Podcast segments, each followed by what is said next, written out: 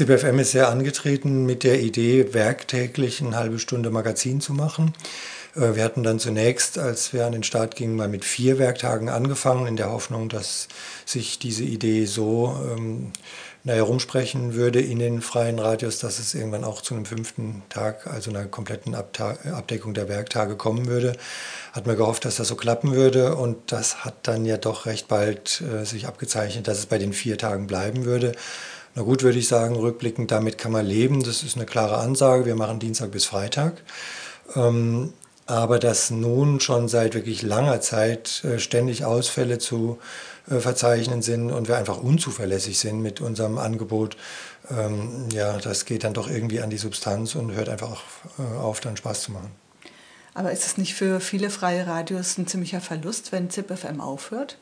Das ist gewiss ein äh, Verlust. Und wenn wir jetzt mal nur rein von der zeitökonomischen Seite her äh, denken, dann ist es eigentlich der größte Fehler, den ein jedes freies Radio machen kann, äh, das irgendwie den Anspruch hat, äh, alternative Nachrichten oder der alte Begriff der Gegenöffentlichkeit oder irgend sowas in diese Richtung zu machen, also Nachrichtenmagazin zu senden, ähm, nicht sich bei ZipFM zu engagieren, denn wenn wir jetzt ähm, nicht aus Trotzigkeit, sondern einfach eben mangels Leuten aufhören, die Sendung zu machen, dann ähm, ja, gibt es dieses Angebot so zuerst mal nicht und dann steht eigentlich jedes äh, freie Radio erstmal für sich da und kann sich überlegen, ja, wie wollen wir das denn stemmen? Und das wäre mit Sicherheit unterm Strich mehr Arbeit, als wenn ein paar Leute aus einem jeweiligen Radio sich in der Redaktion engagiert hätten. Aber die Leier haben wir jetzt ja über Jahre lang ähm, immer wieder wiederholt und feststellen müssen, es sind einfach zu wenig Leute und dann muss man irgendwann auch einfach sagen, lang genug gebettelt, Leute, macht doch mit, jetzt ist dann einfach mal gut. Jetzt sprechen wir ganz selbstverständlich immer über ZipFM. Vielleicht blicken wir doch noch mal ein bisschen an, auf den Anspruch von diesem Infomagazin und dieser Vernetzungsidee. Äh, wie ist es überhaupt entstanden?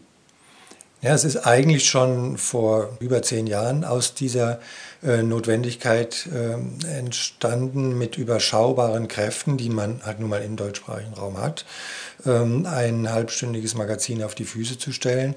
Und schon damals war die Erkenntnis, dass das, was irgendwann mal so in diesen engagierten Bewegungszeiten in den 80ern, in den 90ern, also zum Beispiel bei Radio Dreieckland geklappt hat, nämlich täglich, werktäglich eine Stunde Nachrichtenmagazin äh, zu machen mit Kräften aus einer Stadt, dass das ähm, nicht mehr gehen würde. Das war so die Erkenntnis der ausgehenden 90er. Und dann war halt so der Gedanke, man versucht einfach Kräfte zusammen äh, zu, also zu bündeln und auf die Art und Weise nicht nur Lücken zu füllen, sondern zu sagen, wir kriegen das auch hin, wenn Leute, die in Berlin Sachen mitkriegen, wie jetzt zum Beispiel diese Proteste um die äh, Kreuzberger Schule, äh, dann können die vor Ort Beiträge machen und in so einen gemeinsamen Pool stecken. Und in Nürnberg kriegen Leute was mit, was sich dort vor Ort tut und machen dort jeweils äh, Beiträge, sodass da nicht nur ein Synergieeffekt äh, entsteht, steht, sondern auch qualitativ was Besseres, weil Leute vor Ort, äh, dort, wo sich irgendwie was tut, mit dem Mikrofon rausgehen können und dann auch Hintergründe erfragen können, die du äh, von sonst wo vielleicht so gar nicht erstmal abfragen würdest.